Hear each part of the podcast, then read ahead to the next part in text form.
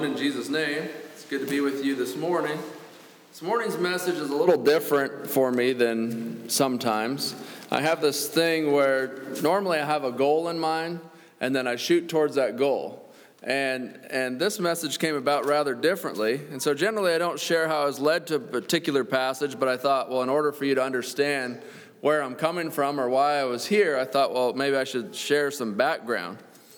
Um, you know, it's probably happened to you before, but you've been listening to the Bible, you read over a verse, or you read over a familiar passage that you've read over many times, and then suddenly a verse jumps out at you. And you say, Well, I never read it like that before. I never, I never saw it in that light. You know, it's a, it's a familiar verse, something that we're, um, or maybe it's a passage we've even shied away from because we don't understand it. So there, there's a whole lot of Bible passages that we clearly understand. They're pretty black and white. And then, just for interest's sake, there's a passage that, well, you know, what is it even talking about? What does it mean? Well, that's what happened to me. A brother was having a devotional, and it was on the last part of Luke chapter 16. And as he was reading, I was, um, you know, meditating on what was being said, and, and several thoughts uh, stuck out to me. And the Bible, and often this happens in the Old Testament, it will give years of history in a single chapter.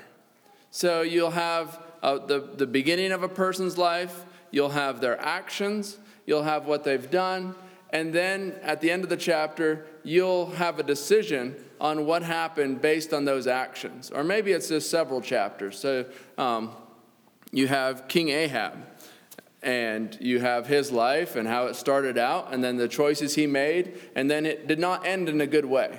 So we say, well, we're not going to emulate what King Ahab did. But as we read, we get ideas and thoughts, and there's characters in the Bible that we wish to emulate or even imitate, and it's often based on the end of their life. It's not often based off the first few years of their life, but we like the way the story ended. And, and some ideas of this is, for example, the life of Joseph. So none of us would want to be hated by our brothers, sold into slavery, falsely accused because of our integrity, and eventually thrown into a cruel dungeon only to be forgotten by some people that were in the dungeon with you. However, towards the end of Joseph's life, I think we tend to I don't know, romanticize it just a little bit. And, you know, when Joseph was making his brothers quake in their boots, and when he was second in command to Pharaoh, and all the, these things were going right for him, and he was saving his people, we're like, well, that's really wonderful. But look at all the trials and tribulations and things that Joseph went through to form the character, to form his life, and to make his end a blessing. And so often we don't want to go through those first things, but we like the end. Another example is Job. No one would like to go through the tragedy of losing all your children, all your possessions, and your very health, and have your wife say, Curse God and die. And yet, the end of Job's life seems pretty pleasant, does it not? And how it ended seems pretty great. Elijah, hunted by King Ahab, had a bounty on his head by Queen Jezebel, lived in hiding in the wilderness for many years, ran out of food, or he thought he was going to run out of food at one point. Was, wasn't he fed by the ravens? And, and he got to the point that he wished for an early death. so that's how discouraged Elijah was at one point in time. He's like, why can't I just die? And he's like, I'm the only one left. Just get rid of me. And yet the end was pretty, pretty awesome taken up to heaven in a whirlwind and a chariot of fire. Who wouldn't like that? I mean, that's a good way to go. Um, some want to go in their sleep, but if you're picking exciting ways to go, a whirlwind and a chariot of fire is, is pretty awesome. And, but he went through a lot of trials, a lot of tribulations, a lot of testing to get to that point in his life. Let's for a minute pretend that we don't know the story found in Luke 16, and maybe you don't, but Let's just begin Luke 16, starting at verse 19. And there was a certain rich man, which was clothed in purple and fine linen, and fared sumptuously every day. And there was a certain beggar named Lazarus, which laid at his gates full of sores, and desiring to be fed with the crumbs which fell from the rich man's table. Moreover, the dogs came and licked his sores. Let's just stop there for a minute.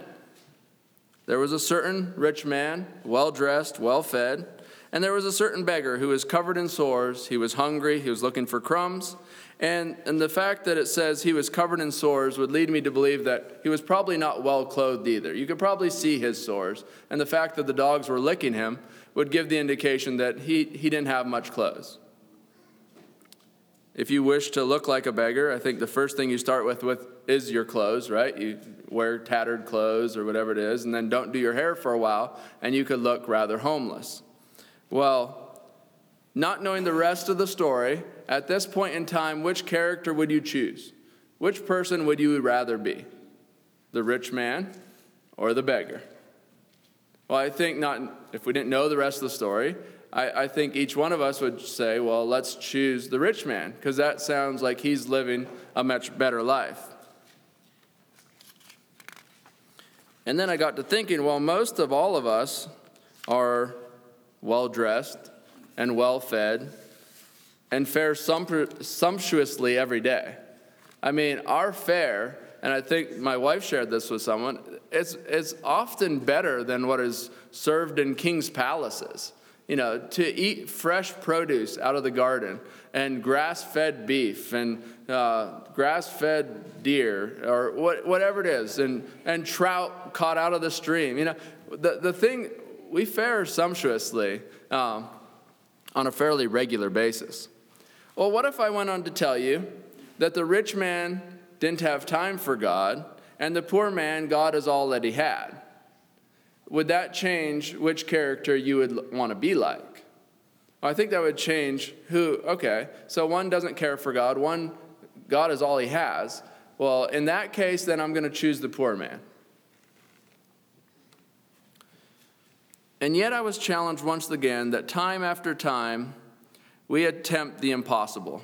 Uh, Jesus said it's impossible, it's impossible for a rich man to enter into heaven. Isn't that what he said? But he said, with God, all things are possible. So we love that little clause and we hold it very dear to us because many of us are in a category of, of being somewhat wealthy. And so we hold that clause very dear to us and we say, well, with God, all things are possible. Let's continue to read in verse 22. And it came to pass that the beggar died and was carried by the angels into Abraham's bosom. And the rich man also died and was buried. And in hell he lifted up his eyes, being in torments, and seeing Abraham afar off, and Lazarus in his bosom. And he cried and said, Father Abraham, have mercy on me, and send Lazarus, that he may dip the tip of his finger in water and cool my tongue, for I am tormented in this flame. But Abraham said, Son, remember thou in thy lifetime receivest thy good things, and likewise Lazarus evil things. But now he is comforted, and thou art tormented. And besides all this, between us and you there is a great gulf fixed, so that they which would pass from hence to you cannot, neither can they pass to us, that they would come from thence. Then he said, I pray thee therefore, Father, that thou wouldst send him to my father's house. For I have five brethren, that he may testify unto them, lest they also come into this place of torment. Abraham said unto him, They have Moses and the prophets, let them hear them. And he said, Nay, Father Abraham, but if one went to them from the dead, they would repent. And Abraham said unto him, If they hear not Moses and the prophets, neither will they be persuaded, though one rose from the dead. So here we have Lazarus. He died, and he was given a heavenly uh, entourage into paradise. He was taken by the angels, and he was carried up into paradise. Well, that's beautiful, is it not? More than likely, no funeral, no fanfare, no mourning the loss. He was just another beggar. No celebration of life. He just died and he was gone. But the other side was so beautiful, so glorious, because he had Christ in his heart. He had, he had trusted in God. And although things in this life weren't great, he committed his life to God and was blessed when he died. The rich man died, and it says he was buried. So the, the idea of him being buried gives me the idea that he had a funeral, probably a proper funeral. maybe even a priest there that said he was a good man and did lots of good things in the community and told how he was going to have salvation because of all the good, good deeds he had done and reassured everyone at the funeral. You know, some of these are just thoughts that I had. But now we have this divine insight into this situation, and we know this wasn't the case. It said he was buried and he went to hell. And in hell, he lifted up his eyes, and suddenly his perspective of life changed.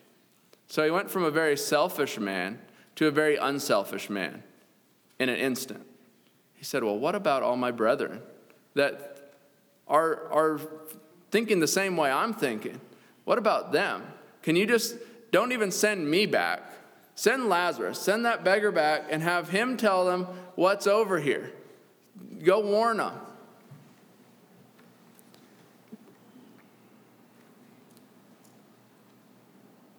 Well, do you think that the two, one went to heaven because he was poor, and one went to hell because he was rich? I don't believe that. I don't think that's what it was. But is there a chance that the riches of the rich man took his eyes off of God? I believe there's a very good chance of that because I see it all the time. And I'm constantly on guard of it. As God blesses, I don't want his blessings to take my eyes off of the eternal prize. And I don't want his blessings to, I start trusting in earthly things. And so, um, more than likely, the rich man's riches took his eyes off of the eternal reward, and Lazarus's poverty probably kept his eyes firmly fixed on heaven. I met a young man, and he, he found Christ, and there was so much, he had so much baggage in his life that he just could not wait for the freedom of heaven. He had so many things weighing him down, and all he could do is look for heaven because he's like, it's going to be better on the other side. I have a lot of things down here that did not go well. And he had, a, he had an internal perspective that I admired. Um, the rich man, seeing his fate, he begged Abraham to send Lazarus back that, they would, that he could tell his brothers not to follow in his footsteps. I looked up the word repent here, and in this instance, the idea repent means that they would think differently or reconsider. Are we thinking about the end of life? We're young, most of us. We talked about having a terminal illness. Um, Rodney said, Well, we're all going to die. So, in, in a sense, we all have a terminal illness. Um, unless we're you know, transported to heaven in some miraculous way, we're going to pass away, or unless the Lord returns first. So we do have a death sentence on us. Are we thinking about what it's going to look like when we're no longer here, when we die? Abraham said, They have Moses and the prophets. If they are not persuaded by that, they won't be persuaded though one rose from the dead. This morning, we have the scriptures. We have the Bible with all the truth of God, God's love letter to us. God's divine roadmap, and we have it in front of us. And if we don't believe this, if someone rose from the dead and told us what was on the other side, we wouldn't believe them either, because it takes faith. You and I live our lives in light of our eternal destination? Well, what does it take to persuade one that God's word is true? And I think it comes by faith. We need to have faith that what God says is true and what he says will come to pass. Well, where does faith come from? It says faith come by hearing and hearing by the word of God. So our faith comes by hearing God's word and then applying it in our lives, and then we see it working out. When we apply what God says and we do what he says, um, it just works and it strengthens our faith. Well, that was a brief introduction to what I felt led to speak on today. Um, no. As I, as I listened to this story, I wondered what led Jesus to share this particular story? Why was he sharing this story? So while the guy was having devotions, he ended devotions. I was skipping back up in the chapter and I'm trying to figure out, you know, why did Jesus have to share this story? So I was reading up, and that's where I got to the verse that really puzzled me. And that was Luke 16, 15, or not, not necessarily puzzled me, but gave me some pause. So Luke 16, 15. And he said unto them, Ye are they which justify yourselves before men, but God knoweth your hearts. For that which is highly esteemed among men is an abomination in the sight of God. Okay? Did you, did you hear that? That which is highly esteemed among men is, well, it doesn't say is and an abomination, it says is abomination to God. And I think that and makes a big difference. But I read that verse and I, I said, well, I don't, I don't understand this. What, what does man highly esteem? What are we highly esteeming that is abomination to God? Because if I'm highly esteeming something that's an abomination, I better quit doing that, right? Because I don't want to do something that's abominable to God. So, what does abomination mean? Abomination, it's something that is detestable. It is something, it's considered idolatry in the sight of God. It's considered hateful in the sight of God. And I thought, if something is hateful in the sight of God, well, I better not be doing it. So I better understand the verse better. And a good Bible teacher once said that a verse without context is a pretext. A verse used without context is a pretext. Well, I am no English major, and I am less than a minor when it comes to English. Um, but so I was like, what's a pretext? Well, just to say this verse, it would be taking it, um, making it say something that it's not intended to say. So if we don't take it with the rest of the scriptures, we can warp a verse. You can take one verse out, pick it out, and, and you can preach any number of doctrines if you only use one verse and don't take it with the whole of Scripture. So then I decided, well, let's make this easy on myself. I'll just go to the front of Luke 16 and I'll start reading there and I'll figure it all out.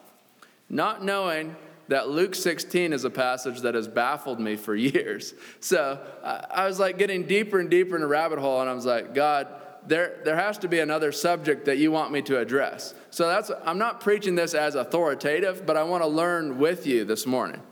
So let's go back up to the, the first part of Luke chapter 16 and start at the beginning of chapter.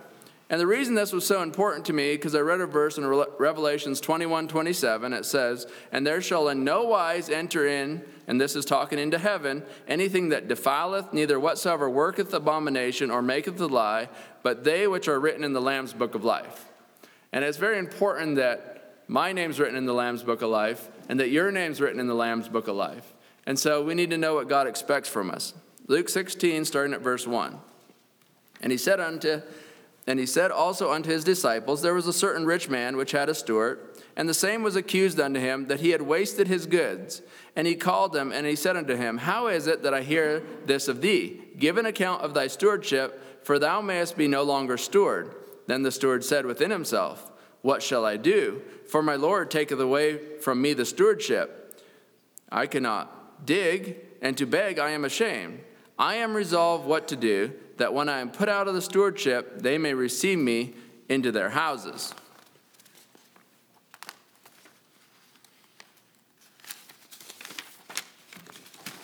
Let's continue down to verse 8. So he called everyone his Lord's debtors unto him, and he said unto him, Unto the first, How much owest thou unto my Lord? And he said, An hundred measures of oil. And he said unto him, Take thy bill and sit down quickly and write fifty. Then he said to another, how much owest thou? And he said, An hundred measures of wheat. And he said unto him, Take thy bill and write fourscore. And the Lord commended the unjust steward because he had done wisely, for the children of this world are in their generation wiser than the children of light. Does that all make sense to you? Yeah. so I was like, why, God? Uh, is it okay? Uh, uh please reveal something to me because this isn't helping verse 15 make any more sense. Well, this story has little subtleties, and I think it's a deeper story than I'm even able to give it credit for. And so after the service, we can continue to, discuss it further. But I'm going to point out just little subtleties in this story as we go along, and you think about them, and maybe we discuss what they mean later on. Okay, so there was a rich man who had a servant or a slave, and he put him in charge over his money and his possessions, his goods. And over the course of time, that servant squandered them. So he might have been doing um, fraudulent activities, and he might have been, um, you know, he sold the guy's wagon and for, let's say, 50 bucks. Well, let's say 100 bucks. And he kept 50, and he gave his master 50, and he, he was pocketing the money. And then, you know, next person come along and needed some wheat, and he just gave him all the wheat. And, and then he didn't even harvest one time and all the crops failed or something. He was wasting the goods. He was not a very good steward. He wasn't someone that you want in possession of your possessions. And so, it, as things often happen, it came back to the boss. Well, this guy's wasting your stuff. You need to do something about it. So the rich man said, Well, I want you to do some accounting. I want you to write down what you've done with my goods. It was kind of an audit of sorts. And he said, I want to know what you did with my goods. And then after you've written down what you've done with my goods, consider yourself fired. Um, so this, this got the steward thinking. He's like, okay, I'm about to lose my job, and I've had an office job for a long time. So I'm not about to go start running a shovel.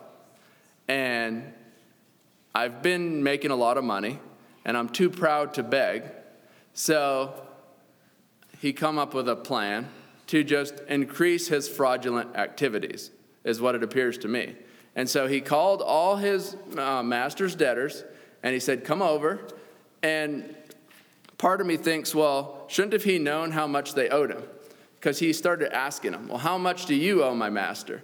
And then he, it appears to me, he like took the bill out of the filing cabinet and it said 100 measures of wheat. And he said, Quick, cross out your bill and write down 50.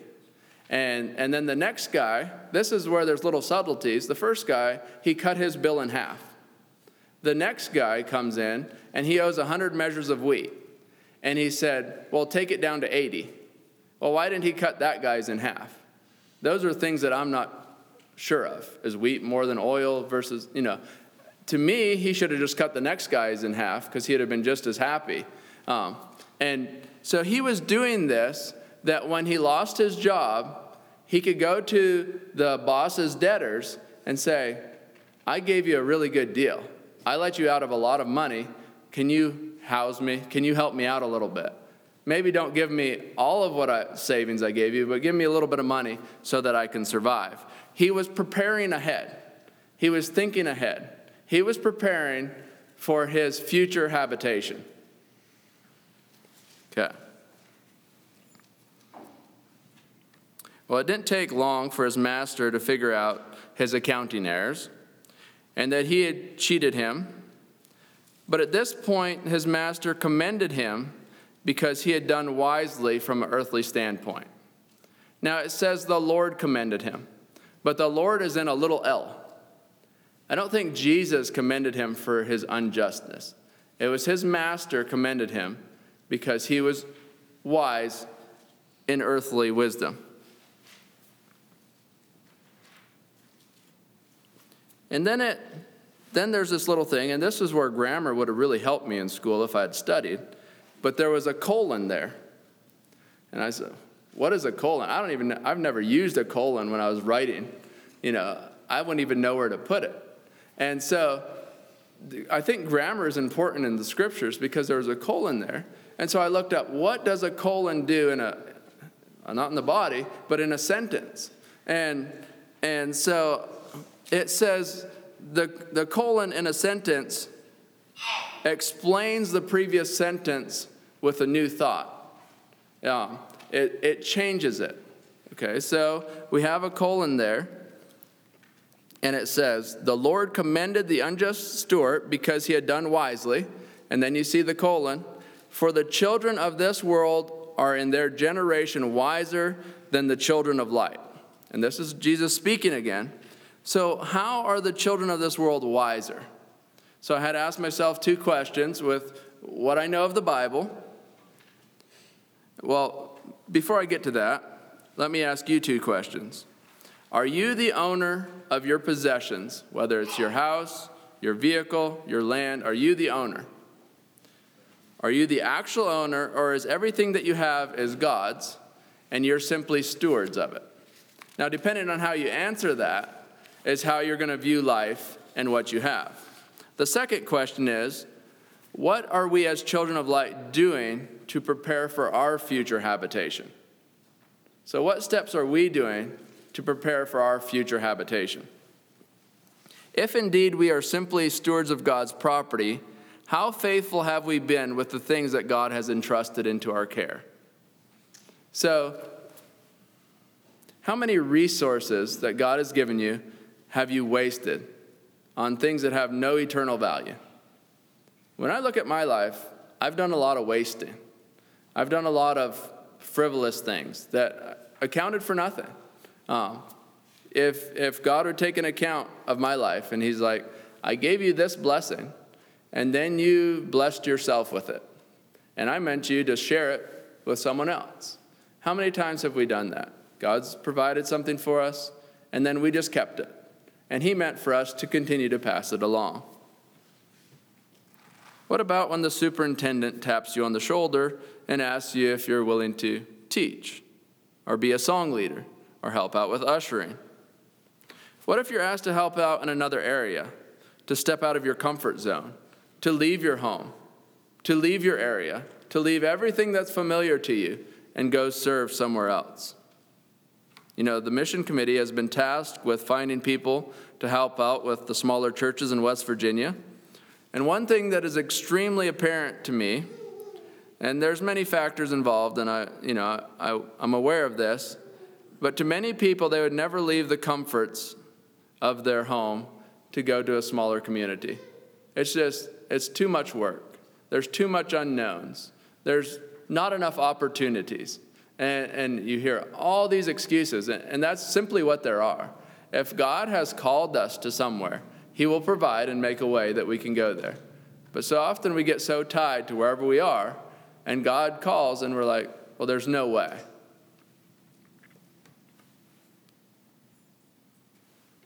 Is there a chance that if the Lord would take an accounting of our life and past conduct, conduct that we'd be in the same position as this unjust steward? What Jesus was portraying here is that the children of the light will one day give an account, and they better be preparing for their future habitation, which all of us would like to be heaven. One day we're going to give an account how we've spent our earthly possessions, how we've lived our life, how we've spent our time, how we've spent the resources, how we've used the gifts that God has given us. Have we used it for His glory, or have we heaped it upon ourselves? Now, you will not be given, or you will not get into heaven by cheating the system. So, this person, this unjust steward, he prolonged his life of luxury by cheating the system. That is not how it works in the spiritual realm. There's no cheating the system. Is our life one of service to others, or is it one of service to self? Okay, so then the passage just continues to confuse a little bit. Luke 16 9. And he said unto you, I say unto you, make to yourselves friends of mammon of unrighteousness, that when ye fail, they may receive you into everlasting habitations. He that is faithful in that which is least is faithful also in much. And he that is unjust in the least is unjust also in much. If therefore ye have not been faithful in the unrighteous mammon, who will commit to your trust the true riches? And if you have not been faithful in that which is another man's, who shall give you that which is your own? No servant can serve two masters, for either he will hate the one and love the other, or else he will hold to one and despise the other. Ye cannot serve God and mammon. The Pharisees also, who were covetous, heard all these things, and they derided him. Okay, I admit I don't fully understand verse 9, but here's what I come up with, and we can discuss this further after the service. Jesus said unto them, so from this premise, we understand that Jesus would never say anything to contradict scriptures, correct? Jesus never would say anything that would contradict his other teachings. So it says, Make yourselves friends of the mammon of unrighteousness. Does this mean that we should be a friend of the world? No. Does this mean that we make friends by unjust means? No, because that, that would go against Christ's teaching. The Bible is very clear that when it says, Love not the world, the lust of the flesh, the lust of the eyes, the pride of life, these are all things of the world. Do not love the world, because the love of the Father is not in these things. And it's also equally clear, and it says, defraud not a brother. It's part of the Ten Commandments. If you read Matthew 10 19, um, it says, defraud not. So I think another way to read mammon of unrighteousness would be dirty money, which is the money we have in our wallets, which is physical assets, which is the things of this world.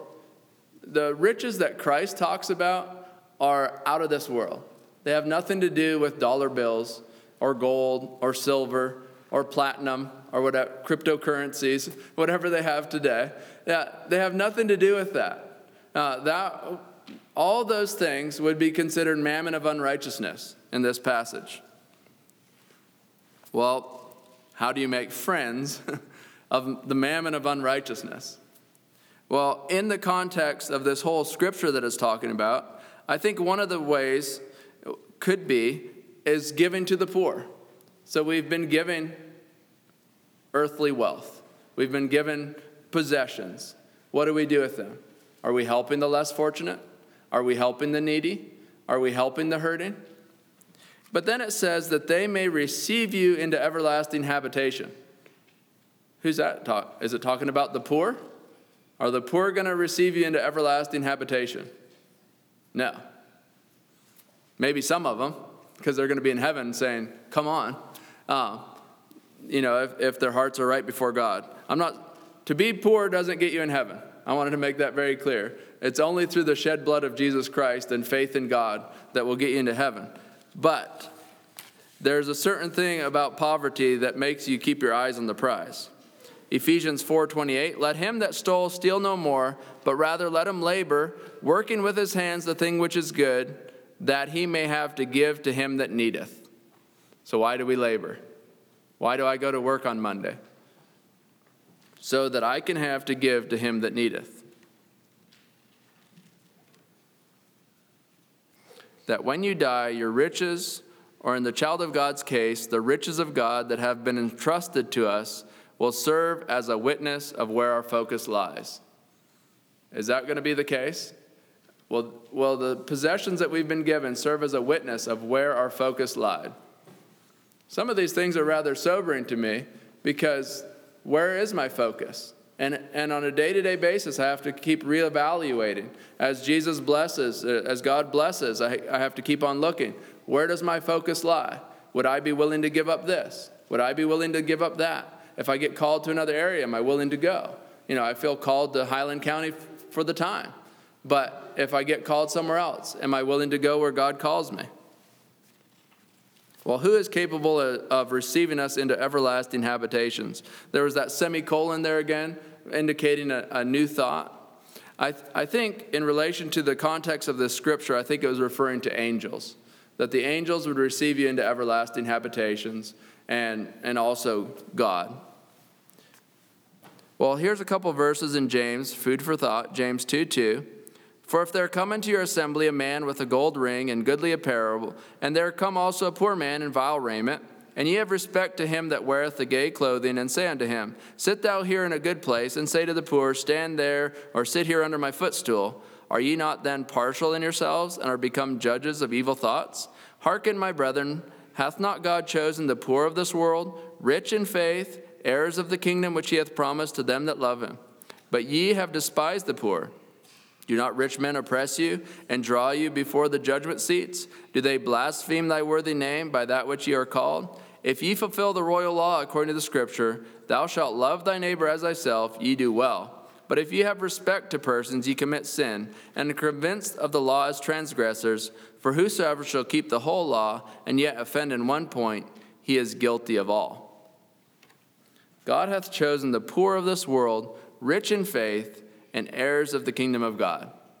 When you're out witnessing, who's more likely to receive the gospel? The millionaire in DC or the homeless guy that's living in a tent? It's the homeless guy. He has, what does he have to live for? And, and he has a different perspective on life. The millionaire, well, he can buy more toys, he can do more things. He has, he has all these things down here to look forward to in his mind, and he doesn't know when the end's going to be, so he's going to have a good time while he's here. And it's really hard to reach those people for the Lord. But what about us? What is our perspective?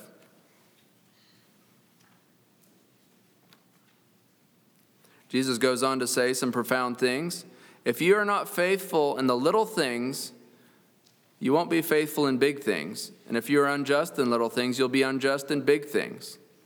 You know, often we view little discrepancies as in, insignificant, but they are indication of how we'll deal with more important items. Luke 16 11 says, If you are not faithful with unrighteous mammon or dirty money, like we saw in verse 9, who will commit to you true riches? True riches would indicate that there's something such as false riches. And much of the, what the world considers riches simply serve as a veil of true poverty of the soul. In Revelations, the Laodicean church thought that they were rich. They said, We are rich and we have need of nothing. What was God's perspective of that church? In God's eyes, they were wretched, miserable, poor, blind, and naked. I think we get a warped perspective of ourselves sometimes. In America, if one knows how to save, there's a high likelihood that they'll get ahead financially. And so, verse 11 especially challenged me. If we are not responsible for the physical or material blessings God has given us, if we are not financially responsible, will, there be, will we be spiritual spiritually responsible? Are the two tied together? If, if we waste, are frivolous with our earthly possessions, will we also waste and be frivolous with the spiritual blessings God has given us? And it made me think the two are tied together. There is a correlation between the two. And while one is of far greater importance, which is our spiritual blessings, they reflect each other.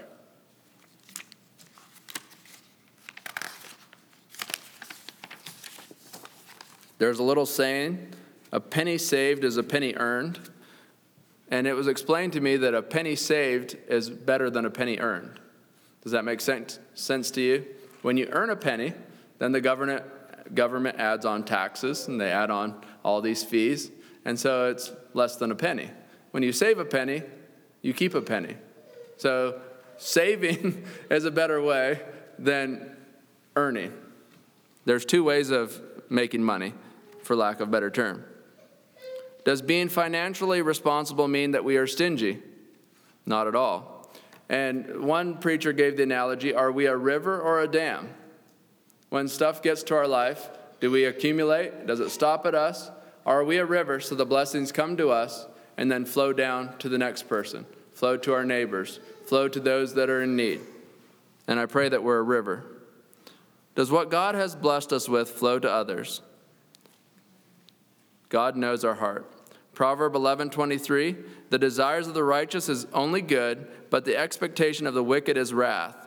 There is that scattereth yet increases, and there is that withholdeth more than is meet, but is tend to poverty. The liberal soul shall be made fat, and he that watereth shall be watered also himself. He that withholdeth corn, the people shall curse him, but blessed shall be upon the head of him that selleth it." So there's the generous person, and the more he's generous, the more he's get, it's coming back to him. And that's not always the case. But there's also the fact there's a person that just holds on to the little bit they have. Or, you know, there's a little more, it says, there is that withholdeth more than his meat. So he takes more than he needs, and he still tends to poverty. When we're generous, there, there's a blessing. You'll have far more spiritual blessings anyway if you're generous with what God has given us. It goes on, we have often heard the phrase, you cannot serve two masters, for either you'll hate the one and love the other, or you'll cleave to one and despise the other. You cannot serve God and money. The Pharisees, who were covetous, heard all these things and began to deride him and mock his teachings. The word covetous here means they were fond of silver. So they heard all this stuff and they're like, this guy is crazy. And they started laughing at him and making fun of Jesus for teaching these things. And that's where we get back to verse 15. Ye are they which justify yourselves before men. How often do we justify ourselves among ourselves? Or we justify ourselves among men? to give the appearance of being righteous while longing for the things of this world. Well, I've given myself a little test, especially as it relates to real estate. If I can't boldly proclaim the name of Jesus and promote the glorious work of God while selling property, then I tend to quit selling property. And, you know, I get challenged on this stuff because it's not always easy to share the gospel. And it's not always easy to tell others about God, especially when you know there's some resistance there, or you, you know the person's an atheist and the person doesn't even believe in God. And Joe shared a little example, and this is probably where this came up.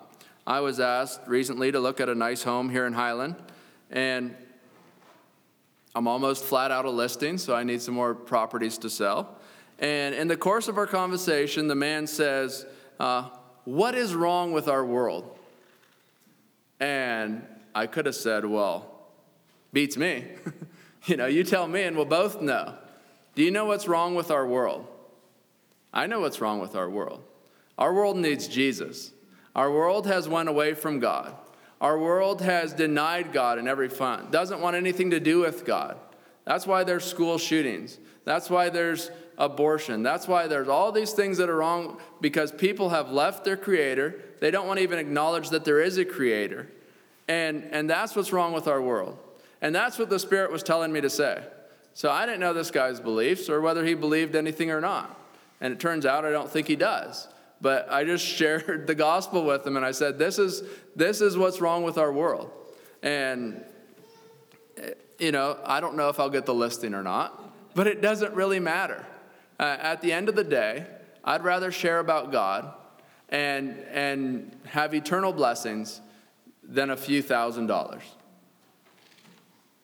The men of this world, so what's highly esteemed?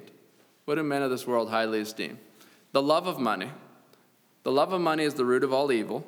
The world loves show. The world loves luxury. The world loves indul- indulgence. And I think these are all things God can't stand. And th- there's probably a greater list, but these are an abomination in God's sight. What do we as children of God highly esteem? Purity, holiness, submission, charity. It's a vast difference between what the world highly esteems and what a, a child of Christ should highly esteem. God knows our hearts. May we be faithful in what He has called us to do. Where your treasure is, there will your heart be also. May we be laying up treasures in heaven. God bless each one of you.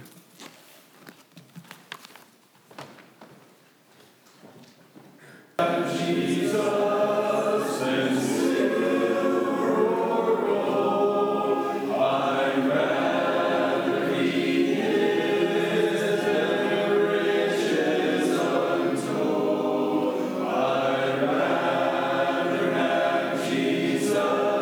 Uh,